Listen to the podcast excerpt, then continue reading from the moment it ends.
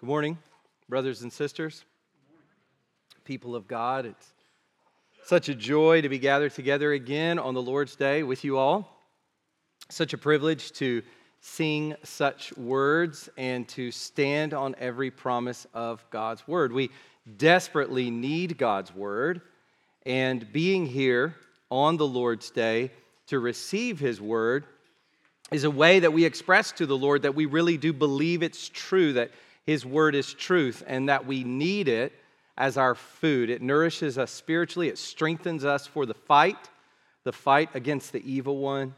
It gives us what we need, it makes us equipped for every good work, complete, nourished, well watered. That is what we need, and that is why we come.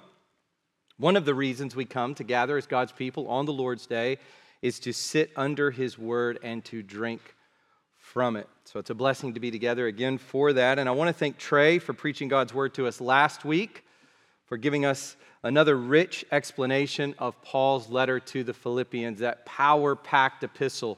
Uh, not very long, but just full of richness. And I'm grateful to him as our brother, bringing so much of that out to us from uh, that epistle.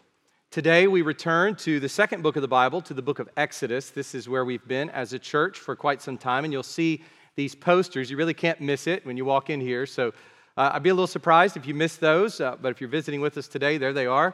Uh, we are in the book of Exodus, uh, and it has been uh, such a delight to, from a preaching standpoint to go through this book. I felt the same way when I w- went through Genesis, when I go through any book of the Bible, but it has been just really enriching for me personally to walk through these first two books of the Bible, which set up so many of the themes. You could even say, really, all of the themes of Scripture set up in these first two books of the Bible Genesis and Exodus. And it may seem like we're quite a ways from being at the end of Exodus, but we're really not. Uh, the reason I say that is because what we will get when we get to chapter 35 is uh, really a repeat of what we've covered when God told Moses how the tabernacle is to be built.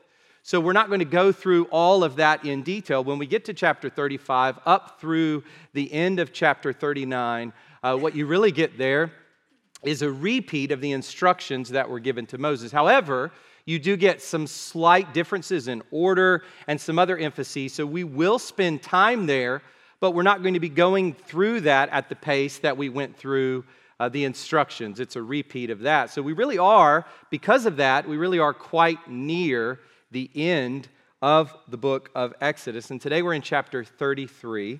So if you would turn there in your Bibles with me, Exodus 33, verses 1 to 17. Don't get me wrong, we're not going to be done next week or anything like that, but uh, we're, we are nearing the end. We are on the back stretch. We see the finish line up ahead.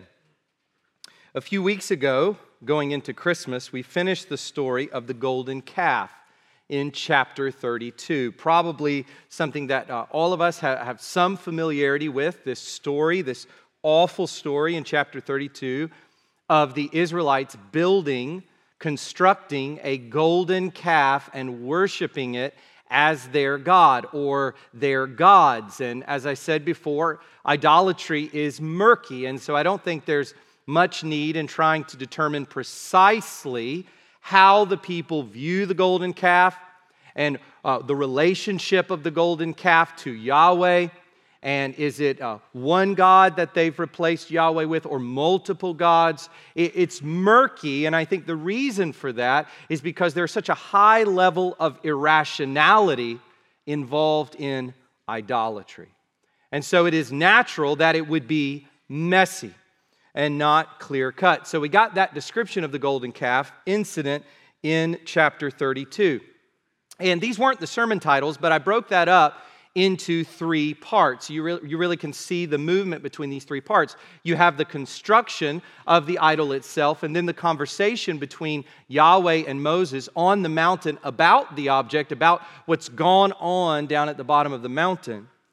And then you have, after the conversation, you have confrontation. The confrontation that ensues as Moses comes down the mountain and engages with the people, and as the Lord Himself, both through Moses and the Levites, but also later as the Lord confronts the sin of the people. And we ended that section with the plague that God sent on the people, and we find that in verse 35. So if you want to look there, that's where chapter 32 ended, and that's where we ended in Exodus a few weeks ago. So verse 35 says, Then the Lord sent a plague on the people because they made the calf, the one that Aaron made. And today, as we come into chapter 33, we begin looking at the aftermath of the golden calf.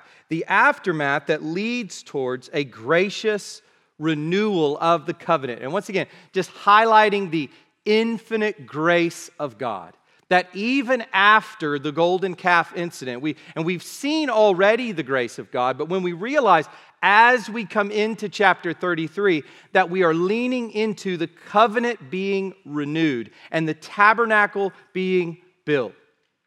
We realize the magnitude of God's grace. God will be merciful with the people.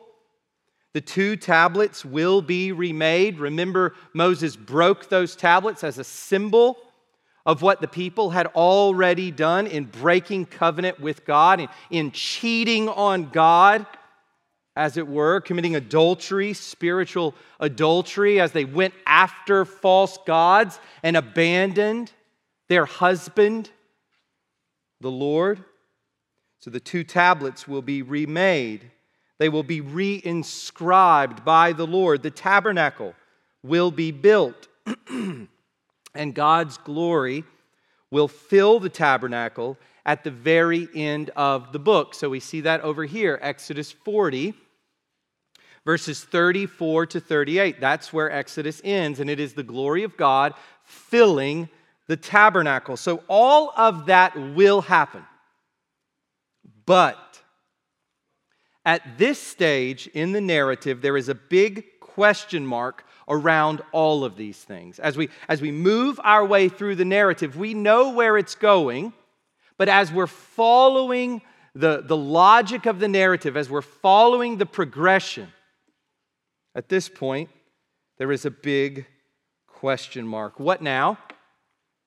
The nation has collectively rebelled against Yahweh, the one true and living God, their personal deliverer, their personal covenant making, covenant keeping God. They have rebelled against the Lord, and it is only through Moses' intercession that God has not wiped them out. Remember that. Uh, God does not say, I'm going to punish the people, and Moses says, Oh no, Lord, don't punish the people. God says, I'm going to obliterate the people, I'm going to annihilate the people. They're going to be gone. And Moses says, No, Lord. Don't do that. God hears Moses' intercession and he graciously relents from his anger. So, what is next for Israel? How will they move forward after such an awful act of infidelity towards the Lord? Remember, chapter 32, verse 4. If you have any doubt about the gravity of their sin, any doubt about how grievous it was to the Lord and how deserving of his wrath, just as we recognize our own sin, we see in verse 4 of chapter 32 and he, speaking of Aaron, received the gold from their hand and fashioned it with a graving tool and made a golden calf. And they said, This is what they said once they had requested God's, they had uh, given their earrings to Aaron to make the calf. This is what they said These are your gods, O Israel, who brought you up out of the land of Egypt.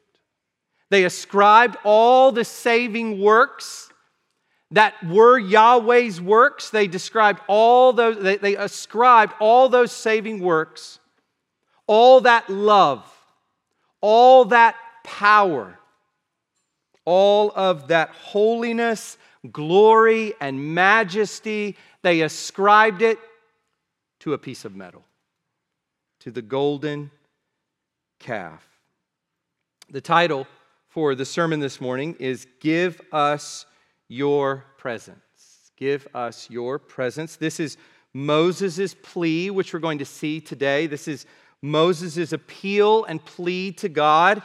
And it is the great theme of this section. And it'll bleed into the next section, which is Show me your glory. Uh, Moses is engaging with God, and at this stage, he says to God, Give us your presence. And his next request of the Lord is, Show me your glory. And so that's where we'll be headed next. But for now, give us your presence. And it is probably the thing we most take for granted as Christians. I think about the Christian life as we're moving through our days and our weeks, our months, our years. We're living out this life that God has called us to. This is the thing we most take for granted, and that is that we have God's presence always. Uh, how profound is that? How neglected is that truth? How neglected is that experiential reality that we have God's presence always? We don't just have God's presence with us when things are going well when we follow the reading plan, which we should follow the reading plan. We should do the things, the disciplines that God calls us to. We ought to discipline ourselves. We ought to do the things that help us grow and those means of grace that God has provided. But how comforting is it for us to know that merely by virtue of the fact that we are Christians, we always have God's presence. He never leaves us, He never forsakes us, not when we neglect the things, even when we neglect the things that He has given us to grow. He's always there to be called upon. He's always there to be prayed to. And it is one of Satan's great works, to use Paul's language, one of Satan's great schemes to convince us that God is far off, that God is not there, He's not intimate, He's not with me. He is, in fact, in me. He is always with us.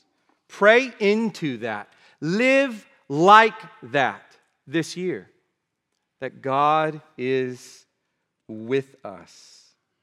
He is come he is come, as the first line of Joy to the World says. He is come. He has come. He is in Christ, incarnate in the world, and He is in us by His regenerating, sanctifying, indwelling Holy Spirit.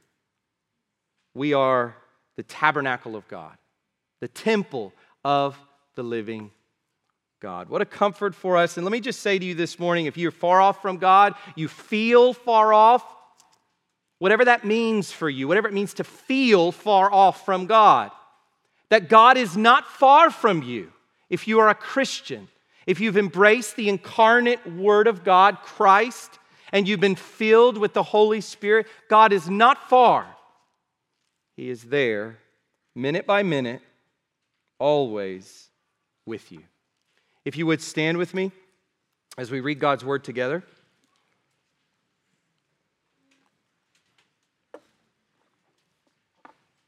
We're going to read Exodus 33 1 to 17. This is the word of God.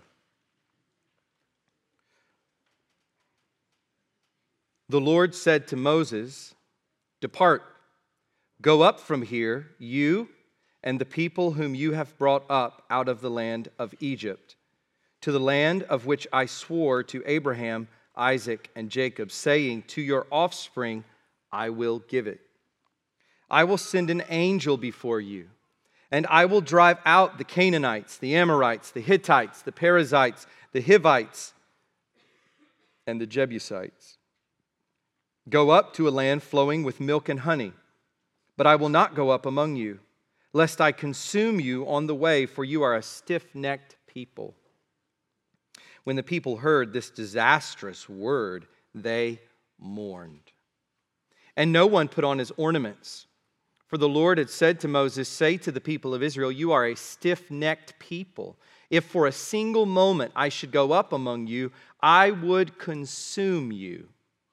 So now take off your ornaments, that I may know what to do with you.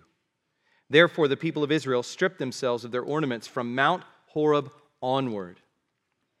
This appears to be a permanent thing. This is uh, a shift. Verse 7 Now Moses used to take the tent and pitch it outside the camp, far off from the camp, and he called it the tent of meeting. And everyone who sought the Lord would go out to the tent of meeting, which was outside the camp. Whenever Moses went out to the tent, all the people would rise up, and each would stand at his tent door and watch Moses until he had gone into the tent. When Moses entered the tent, the pillar of cloud would descend and stand at the entrance of the tent. And the Lord would speak with Moses, and when all the people saw the pillar of the cloud standing at the entrance of the tent, all the people would rise up and worship each at his tent door. Thus, the Lord used to speak to Moses face to face, as a man speaks to his friend. When Moses turned again into the camp, his assistant Joshua, the son of Nun, a young man, would not depart from the tent. Verse 12 Moses said to the Lord, so what we've just read is like a parenthesis. Now we're back, back on track here. Moses said to the Lord, See, you say to me, Bring up this people but you have not let me know whom you will send with me. Yet you have said, I know you by name, and you have also found favor in my sight. Now, therefore, if I have found favor in your sight, please show me now your ways, that I may know you in order to find favor in your sight. Consider, too, that this nation is your people. And he said, My presence will go with you, and I will give you rest. And he said to him, If your presence will not go with me, do not bring us up from here. For how shall it be known that I have found favor in your sight, I and your people? Is it not in your going with us? So that we are distinct, I and your people, from every other people on the face of the earth. Verse 17 And the Lord said to Moses, This very thing that you have spoken, I will do, for you have found favor in my sight, and I know you by name. You can go ahead and be seated. And you'll notice there in verse 18, we get this next part. Moses said, Please show me your glory. And that opens up a new section that we will, it's connected obviously, but it opens up a new portion that we'll begin to look at next week. So let's pray. Let's go to the Lord, ask for his help, ask that he would uh, buckle us in and that he would help our minds to cling to his word, that he would remove distractions that He would help us to be vigilant and attentive, and that He would speak into our hearts, each of us, where we are in our lives. That's the, the miracle of uh, one of the miracles of, of preaching and reading God's word is that God takes the word and He works in all kinds of different ways in the hearts of His people. He uses it to sanctify us. So let's pray into that this morning. Father, we're grateful for your grace. We're grateful that you bring us here in your providence and you give us your truth. God, we pray that our hearts would be attentive, that we would not neglect this means of grace, that we would not uh, uh, be slothy uh, in our approach to your word this morning, that we would be fervent in spirit, that we would be zealous for you. And God, where that is not the case, that we would confess that to you and that we would seek you for that, Lord, as we know you are always present with us. You're never far off, God. You are in us by your Spirit. And so we pray this morning collectively, corporately, that you would help us and feed us by means of your word. Give us understanding with our minds, give us a will to obey, and give us affections that delight in Jesus Christ. God, we love you and thank you for loving us. In Jesus' name, amen. This section can be divided into two parts. So, chapter 33, 1 to 17, comes to us really in two parts. And these are our two sermon points. If you're taking notes, you want to write these down. So, first, the negative news, and we get that in verses 1 to 6. And then, second, the intimate intercession, and we get that in verses 7 to 17. And you'll see the way that whole chunk fits together with those two parts. So, the negative news and the intimate intercession. So, as we do, let's look at the first section, the negative news, verses 1 to 6. We're going to read those verses again.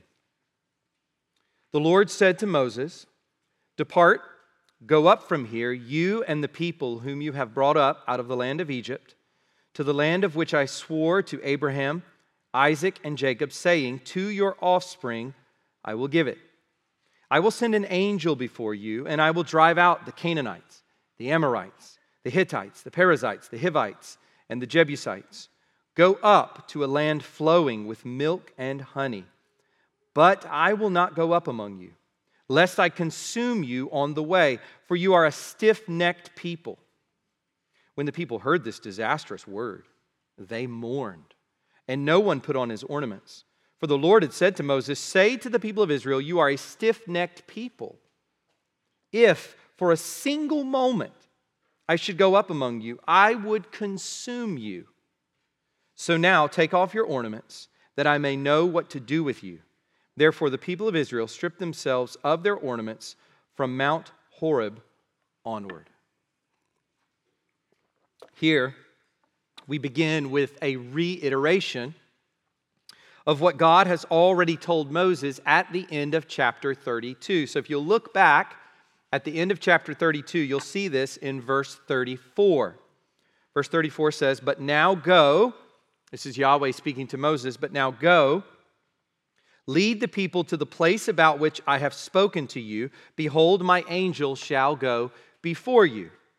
As this message begins, it appears to be nothing but good or positive news.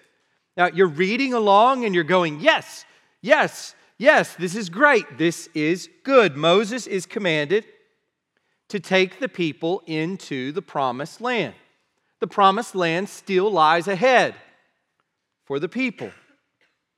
God will keep his promise to Abraham, Isaac, and Jacob.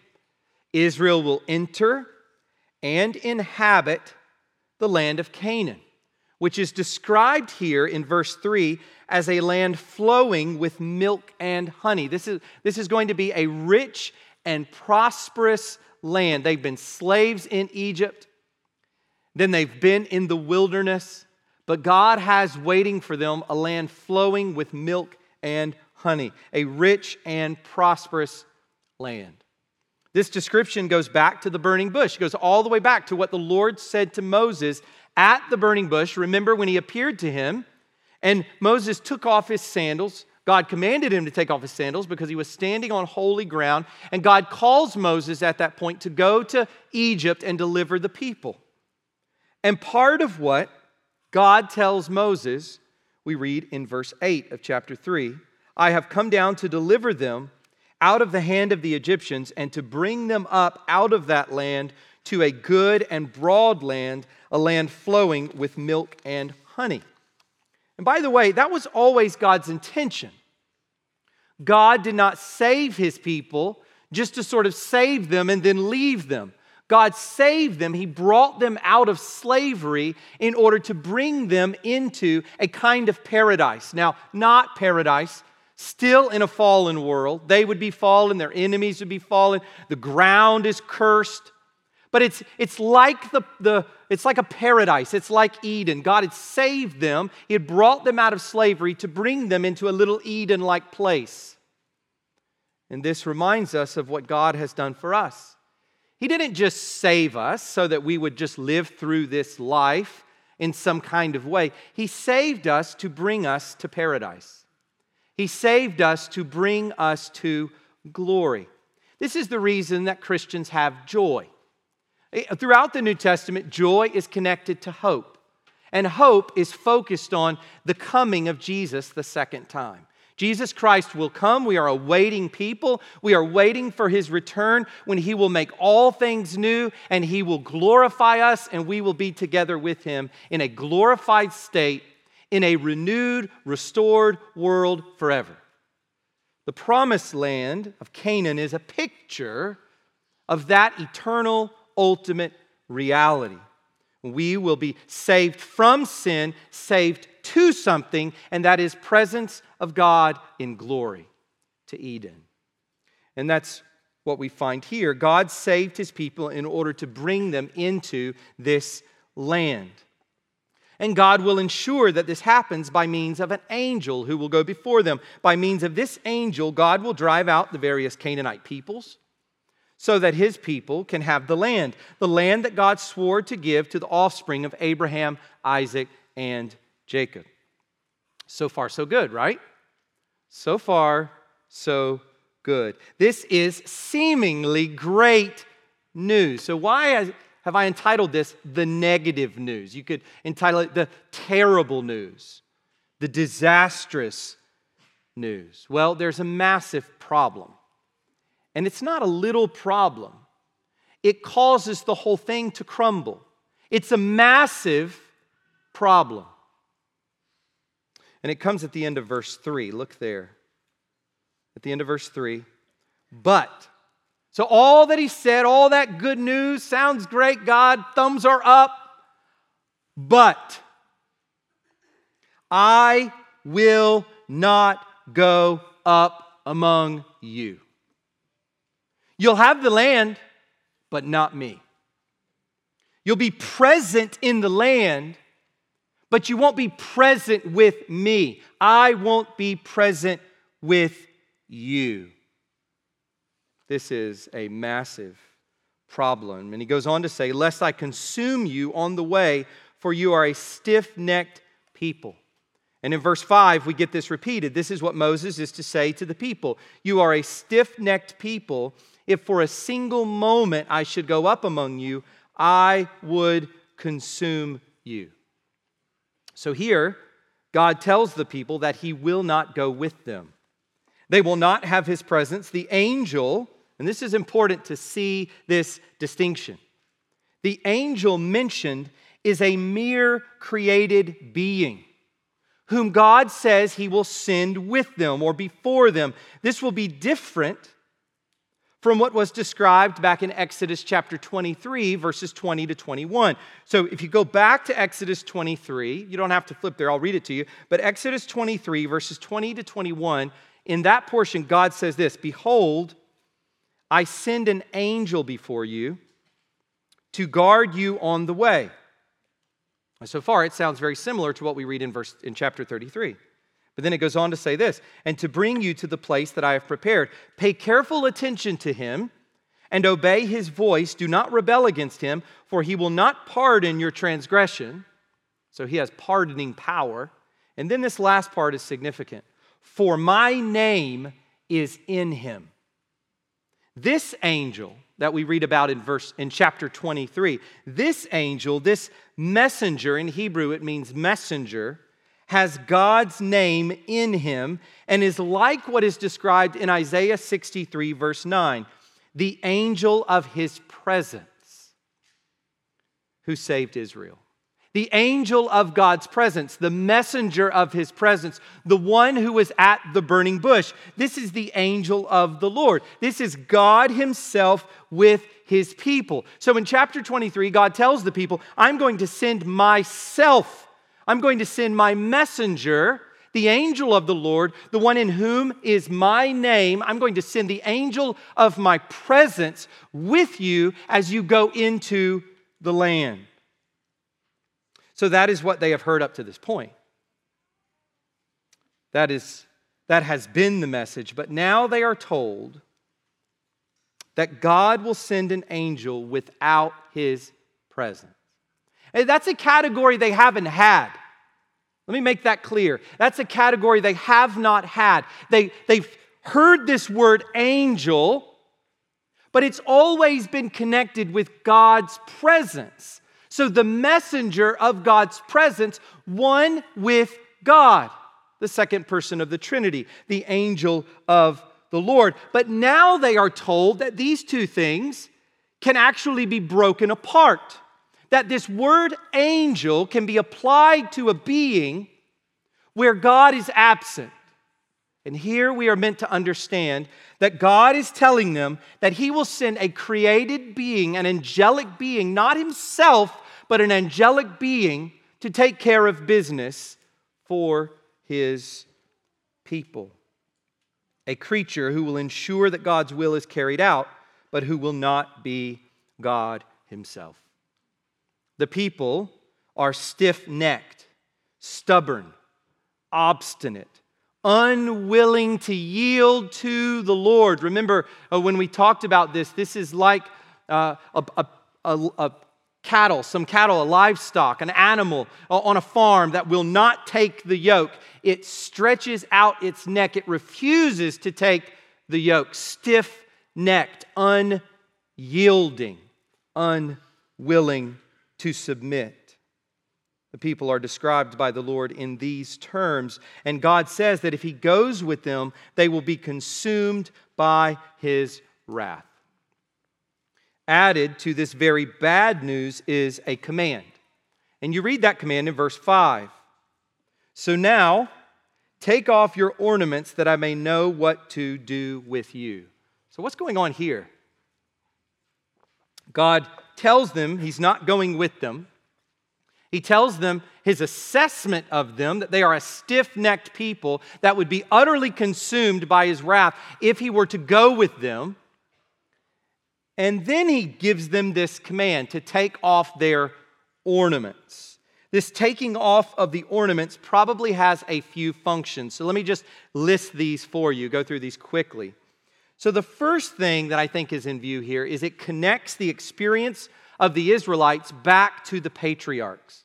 There is a very similar point in God's story and redemptive history where you see this happening in the household of Jacob. So let me read this to you Genesis 35, verse 4. So he's just come out of Shechem where his sons have uh, killed all the men because uh, their daughter uh, or their sister was raped. There's Simeon and Levi. They kill all the men and they leave, and God puts a terror over the nations so that the household of Jacob is able to move. Now remember, Jacob is now coming back to Bethel. He started in Bethel when he left his family's household. He was going to his relatives, that's where he would get his wives. He is going to his relatives. He, God appears to him with the ladder going up to heaven. And God tells him that he will bring him back to this place. Well, then many years transpire, and here's Jacob coming back to Bethel, to that very place where he laid his head and saw that vision of the Lord and the angels ascending and descending on the ladder. And here is Jacob entering back into the land with this entourage of people, with this massive household and these offspring.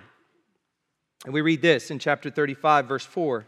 So they gave to Jacob all the foreign gods that they had and the rings that were in their ears. Jacob hid them under the terebinth tree that was near Shechem. This is interesting, and I think it's hopeful for the people because what it does is it reminds the people oh, yeah, I remember that story about our father Jacob. And he came out and he was coming back to the land, he was coming into Canaan, and they turned away from their foreign gods. And to symbolize that, they took off their jewelry. Why is it hopeful? It's hopeful because of where he went next. He went to the promised place. And I think this alone communicates to the people that there's, there's hope ahead, that God is still going to work out his redemptive purposes for them, just as he did with Jacob. So it connects back to the patriarchs. It symbolizes mourning over sin. It is an act of contrition. It's an act of renunciation, an act of repentance. It purges Israel of evil religious amulets. You think about what, where, what, where did this jewelry come from? All of these uh, different pieces of ornaments, these pieces of jewelry, where did they come from? They came off of the Egyptians. The Egyptians were some of the most religious people in the history of the world. Everything they had was about their religion. And so there would have been all kinds of religious imagery on these ornaments, on these pieces of jewelry. Perhaps it was even an image of a calf on one of these pieces of jewelry that was used as the basis for what was made with those earrings. So it purges Israel of these religious amulets, and it serves to undo the golden calf incident. How was the golden calf made? By earrings. The last time they took off their jewelry, it was for idolatry.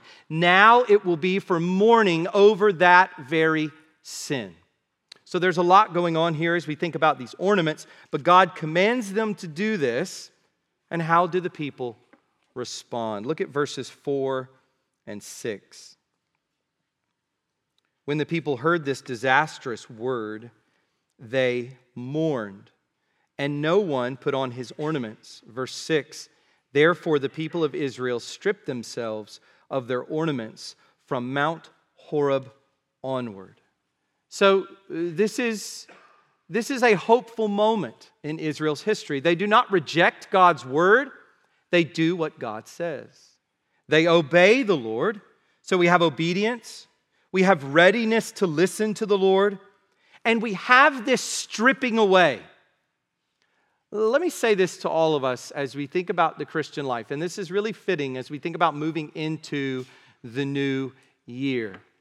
There is always the need for a stripping away. We cannot come to the Lord and ask Him for renewal and ask Him for a fresh start. Ask Him to, to work in our lives, to restore our marriage to restore our parenting, to, to help us in how we carry out the spiritual disciplines of life, to help us engage with other people, be wiser with our money, whatever the case might be. This will always, for us, involve a stripping away. It is often the case that we come to God and we ask things from God, we seek God, with no willingness to strip away. Well, there's a word for that. Two words, actually stiff necked. That's exactly what was going on here with the Israelite. To come to God and to seek anything from God with no willingness to strip away. I, I, quite like my life. I quite like my pleasures. I quite like my comforts, my routines, all that I have in my little bubble of self must stay. But Lord, this is what I want you to do for me. That's not how life works. That's not how relating to God works. We come to God. We pour out our hearts to God. We seek His grace. We seek His help. But it always involves purging and stripping away those things which have got us into the mess we're in in the first place. Those things that sustain us in the mess we're in, that we want God to just drop a new life right in our lap. We've built that life, we've built that castle of sand. We have to strip away. And that is the image that we get here with the Israelites. There is a stripping that takes place as they move away from the idolatry of chapter 32. So we see the negative news. Now we come to the intimate intercession. And for that, look with me at verses 7 to 17. Now, Moses used to take the tent and pitch it outside the camp, far off from the camp, and he called it the tent of meeting. And everyone who sought the Lord would go out to the tent of meeting, which was outside the camp.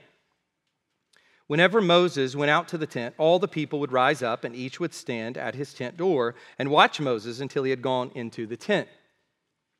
When Moses entered the tent, the pillar of cloud would descend and stand at the entrance of the tent, and the Lord would speak with Moses. That's incredible, incredible picture. And when all the people saw the pillar of cloud standing at the entrance of the tent, all the people would rise up and worship, each at his tent door. Thus the Lord used to speak to Moses face to face as a man speaks to his friend.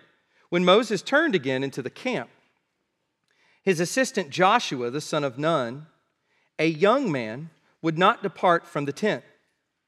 Moses said to the Lord, See, You say to me, Bring up this people, but you have not let me know whom you will send with me. Yet you have said, I know you by name, and you have also found favor in my sight.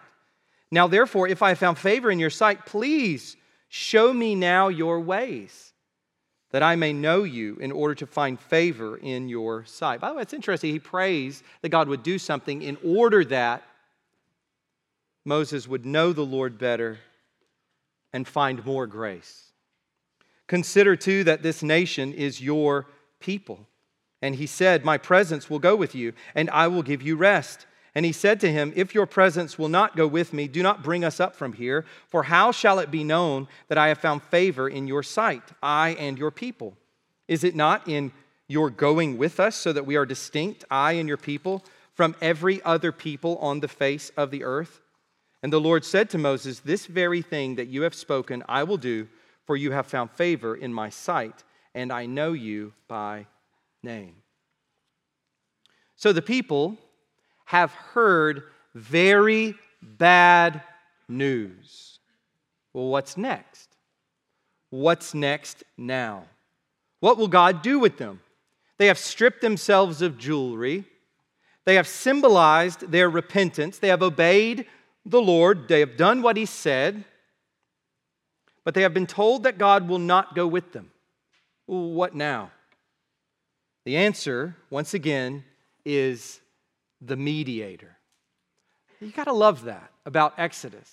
The answer, repeatedly, is the mediator. The mediator, the mediator, the mediator. You've seen, you've heard me say that many times. We talked about it with the tabernacle. We talked about it in the wilderness lead up to Mount Sinai. We've talked about it quite a bit recently with the golden calf. It keeps appearing. The mediator. God will reunite himself with his people through the mediator, through one man, Moses. And this section can be divided into two parts. So verses 7 through 11 give the background.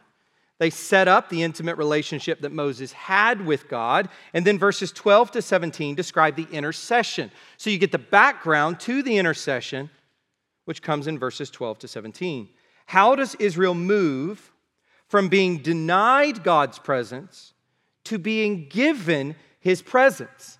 And the answer, as we've seen before, is the intercession of Moses, the intercessory prayer, we could say, although it's not really prayer, he's speaking to him, the intercession of Moses. We're speaking to him in prayer as well, but he's speaking to him as he has appeared before Moses. So let's look at each of these. First, the background. The background. Now, at this point in the narrative, we are told that there has been a functioning tent. And this is a new element. This is not something that we've had before, that there is a functioning tent.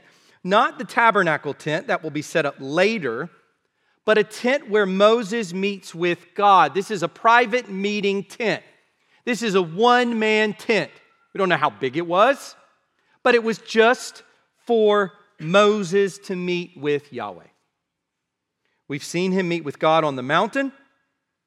But now we are told about this tent of meeting. And that kind of fills in some gaps as well, because this is something, as the text presents it, that has been going on for a while. This helps us to understand okay, well, when did Moses talk to God? And how did all that dialogue happen? We, we've been told the moments when he goes up on the mountain and receives word from the Lord, he comes back down the mountain. But there's other dialogues that are happening. Well, there's this tent.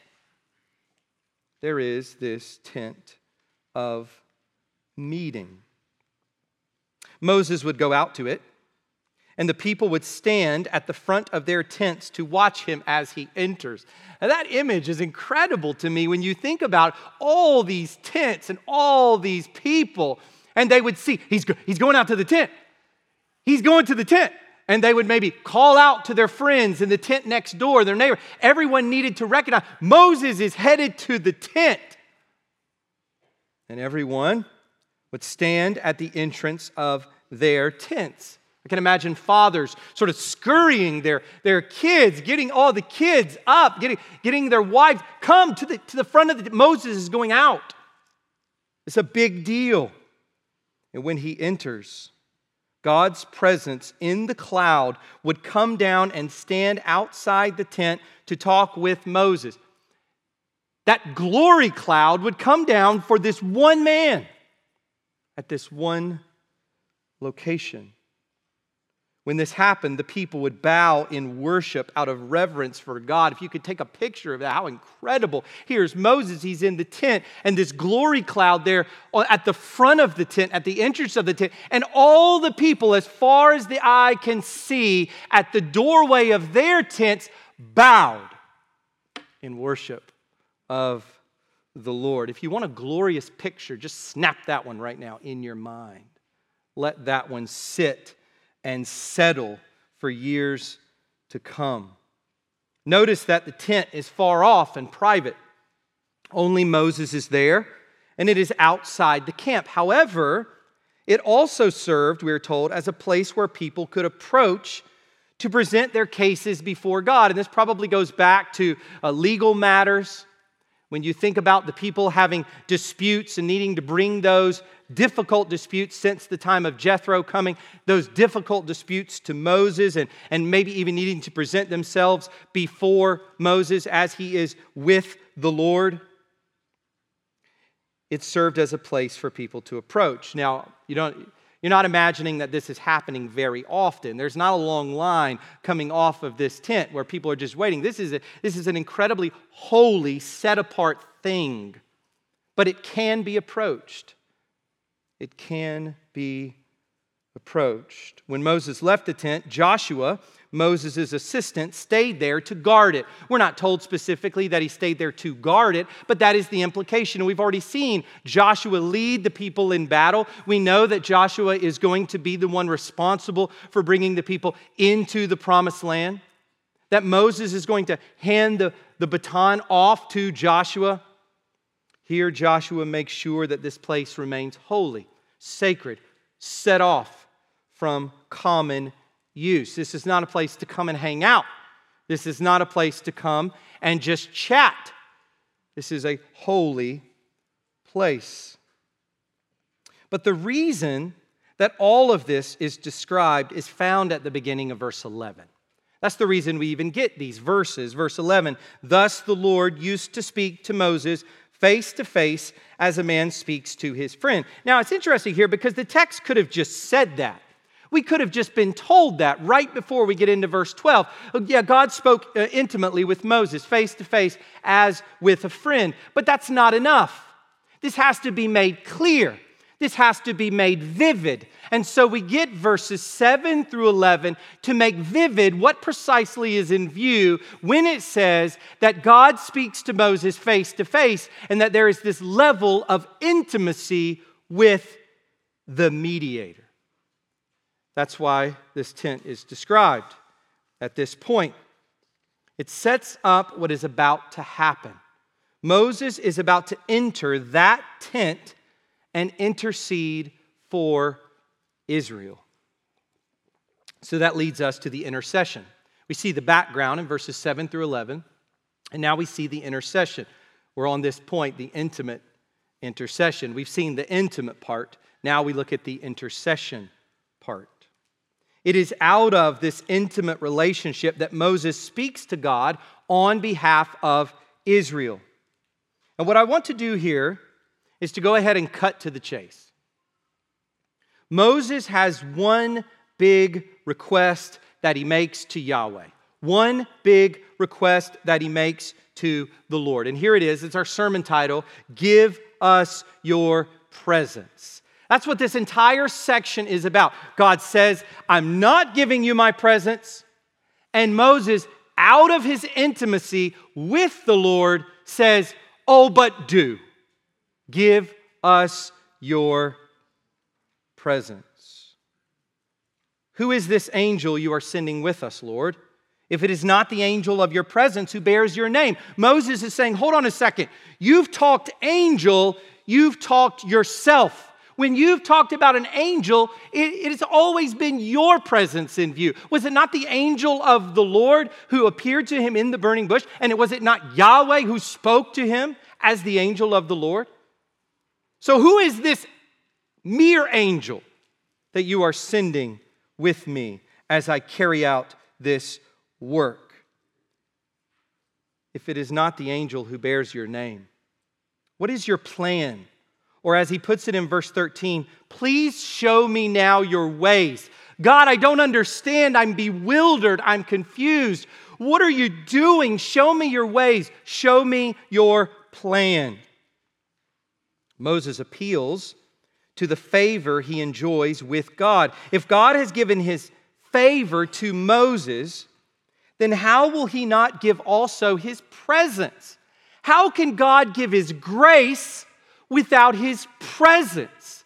Aren't those two things integrally related? Is it not to have grace? Is, is having grace not to have God?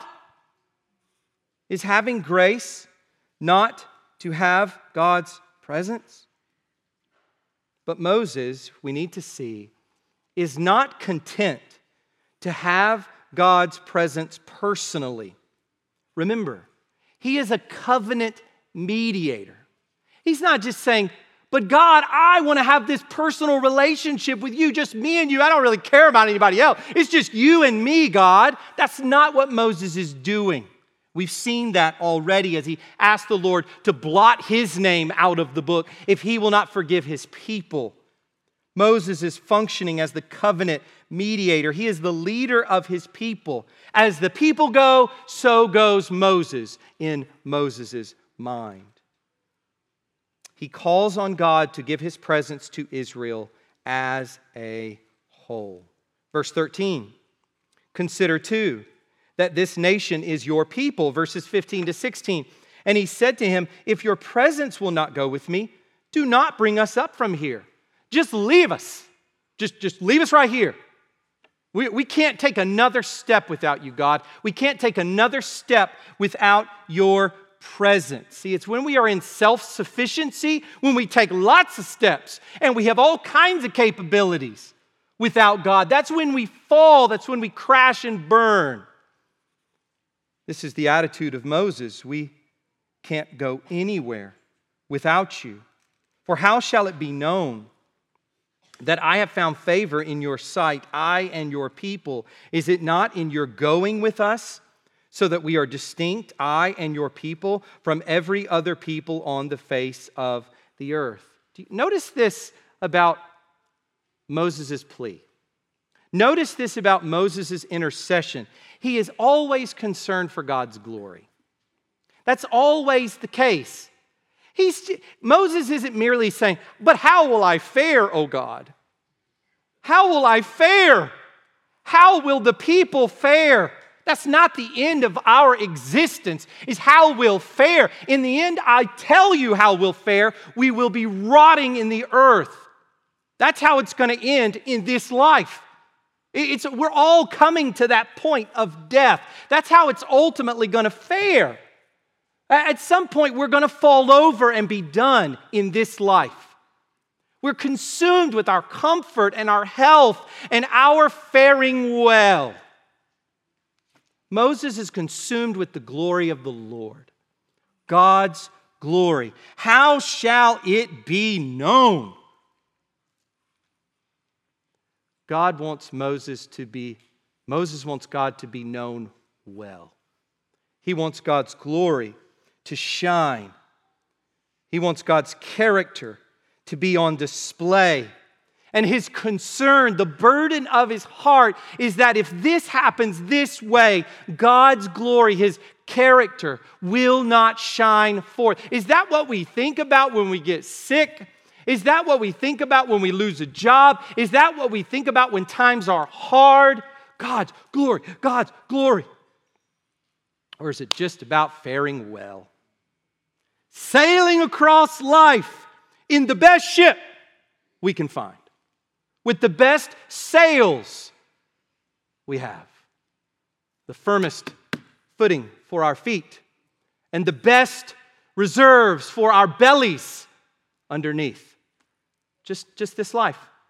That is to live as a pagan, that is to live as a Canaanite, as an Egyptian, as a Roman, Just as Jesus says in Matthew 6, you worry about all these things. What's he talking about? He's talking about food and drink and clothing. And he says, Do not the Gentiles seek after all these things? That's exactly what a, a pagan does. They live for food and drink and clothing and all the rest.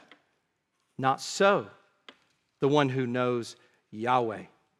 Not so, the one who knows the Lord. Consumed with his glory. So, what is God's response? Verse 14, and he said, My presence will go with you, and I will give you rest. Verse 17, and the Lord said to Moses, This very thing that you have spoken, I will do, for you have found favor in my sight, and I know you by name. Once again, all of Moses' verbiage, all of Moses' praying, and the Lord says, Okay. That's what I'll do. That is what I'll do. And do you know what that's meant to tell us? Not that God is flippant or cavalier, it's meant to tell us that was always God's intention. His intention was never to blot out his people. His intention was never to remove his presence from them. His intention was always to relate to them, listen to this, in their sinfulness by means of a mediator so that he would spare them and grace them and be present with them by means of a mediator. This was always God's will. And we see here an emphasis on God's glory, and we see here an emphasis on God's grace. God's grace. He really does forgive sin. Do you believe that? Do you really believe that? He really does forgive your sins. He actually does that through Jesus Christ. He, he pardons us, He removes our sins as far as the east is from the west. He blots them out, He throws them away because He put them on Christ. They've been dealt with. Another thing we need to see here is that God's presence is the one great indispensable. We need God, not what He gives. And maybe the problem spiritually for you this morning is that your focus is on what God gives. It's the health, wealth, and prosperity gospel. It's all about what God gives. It's all about God putting food on my plate, whatever that food might be. And then I'll praise Him. Isn't that the way we use the word blessed in our culture? Almost always it has to do with temporal goods. Almost always it has to do with the things we can touch, the tangibles of life. Those are dispensable. There is one great indispensable, and that is the presence of the living God. That cannot be done without. We can go without all these little trinkets and we'll be just fine, but we can never go without the Lord. Psalm 27, 8 to 9, you have said, Seek my face. My heart says to you, Your face, Lord, do I seek. Hide not your face from me. Turn not your servant away in anger. O you who have been my help, cast me not off. Forsake me not, O God of my salvation. We need the Lord. So let me, let me say this to you in your Bible reading this year. Seek to know God. Seek to know God, not to read chapters. That's fine. We got to read chapters to know the Lord because that's His Word. But don't, don't seek to do that. That's not the end. The end game is communion with God. So if your reading time is too crunched, enlarge that thing. If you got too much on your plate, read the Bible in two years, in three years. Better to read the Bible in 10 years and to spend time with God while you're reading it than to get through it every six months, every 90 days, whatever.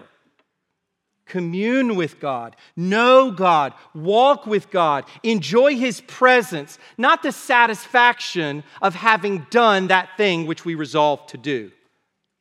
That's a powerful force and it can become the end rather than God Himself. The final thing I want to point us all to, so lovely, is that there is a mediator in whom God is well pleased. Notice here that all this intercession and all the results of it are based upon God being pleased with Moses. That's the way it's presented in this text. You say, well, hold on a second. Moses was a sinner too. Of course. That's not the point. The point is that in this way, Moses points to Jesus Christ. God was pleased with Moses alone. And it is because of his favor towards Moses and his being pleased with Moses that he rescued and saved the entire people. And he gave them his presence. Is this not what we find in Matthew 3, verse 17? As Jesus comes up from the baptism, and behold, a voice from heaven said, This is my beloved Son, with whom I am well pleased. Ephesians 5, verse 2, and walk in love as Christ loved us and gave himself up for us, a fragrant offering and sacrifice to God. So, why will we be in heaven? Because God's well pleased with Jesus. That's the only reason. That's the answer to the question. You're not going to be in heaven because you did this or that. You're not going to be in heaven because your works were, were better than they could have been because they outweighed your bad deeds. If that's how you're thinking, you're not a believer, you're not a Christian. A Christian is someone who's come to realize that there is an end to myself. There's an end to my works. They could never please God. They could never amount to righteousness. I need the righteousness of another. And that righteous one is Jesus Christ. He is the fullness of Moses. Moses is a little flicker who points to this Christ in whom the Father is well pleased. And every sinner in this Christ is also well pleasing to God. Adopted by God as our Heavenly Father and given glory with Christ forever because of the pleasing aroma of Christ's loving sacrifice on the cross. That's the only way to heaven. Religion won't get you there. Even some sort of fabricated personal relationship with Jesus, as you understand him, will not get you there. The only way to get to heaven is through this one who is the way, the truth, and the life, who died for sinners. We must trust in what he did and accomplished alone to save us. And then we too, through Christ, will be pleasing to the Father. Let's pray. Lord God, we thank you for the scriptures. We thank you for this set of verses in Exodus 33 and how they feed us and teach us, how they convict us and show us who you are and what your ways are. And Lord, how glorious it is to see all the ways that Moses points to Jesus.